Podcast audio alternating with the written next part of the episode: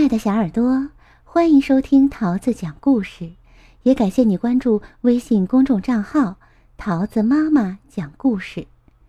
今天呀，桃子要讲给你听的故事叫做《菲菲生气了》，非常非常的生气。作者是美国的茉莉便，由李昆山翻译，河北教育出版社出版。当菲菲玩的正高兴时，她的姐姐一把抓住了大猩猩。“该我玩了！”“不行！”菲菲说。“行。”妈妈说，“菲菲是该她玩了。”姐姐用力夺走了大猩猩。“哎呦！”菲菲跌倒在卡车上。哼！这下，菲菲可气极了。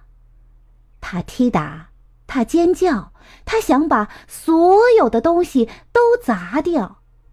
他发出火红火红的咆哮。啊！菲菲是一座就要爆发的火山。菲菲生气了。常非常的生气。砰！他跑出了门。他跑啊跑啊，一直跑到再也跑不动了。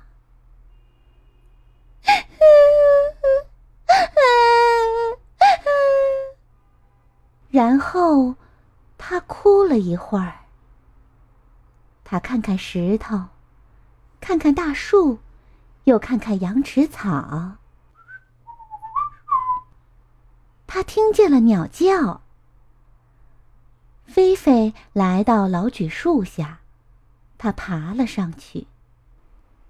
他感觉到微风轻吹着头发。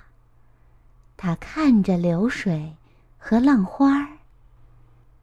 这个广大的世界。安慰了他，菲菲觉得好多了。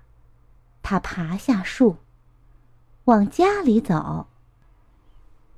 我回来啦！哈哈，屋子里暖暖的，香香的。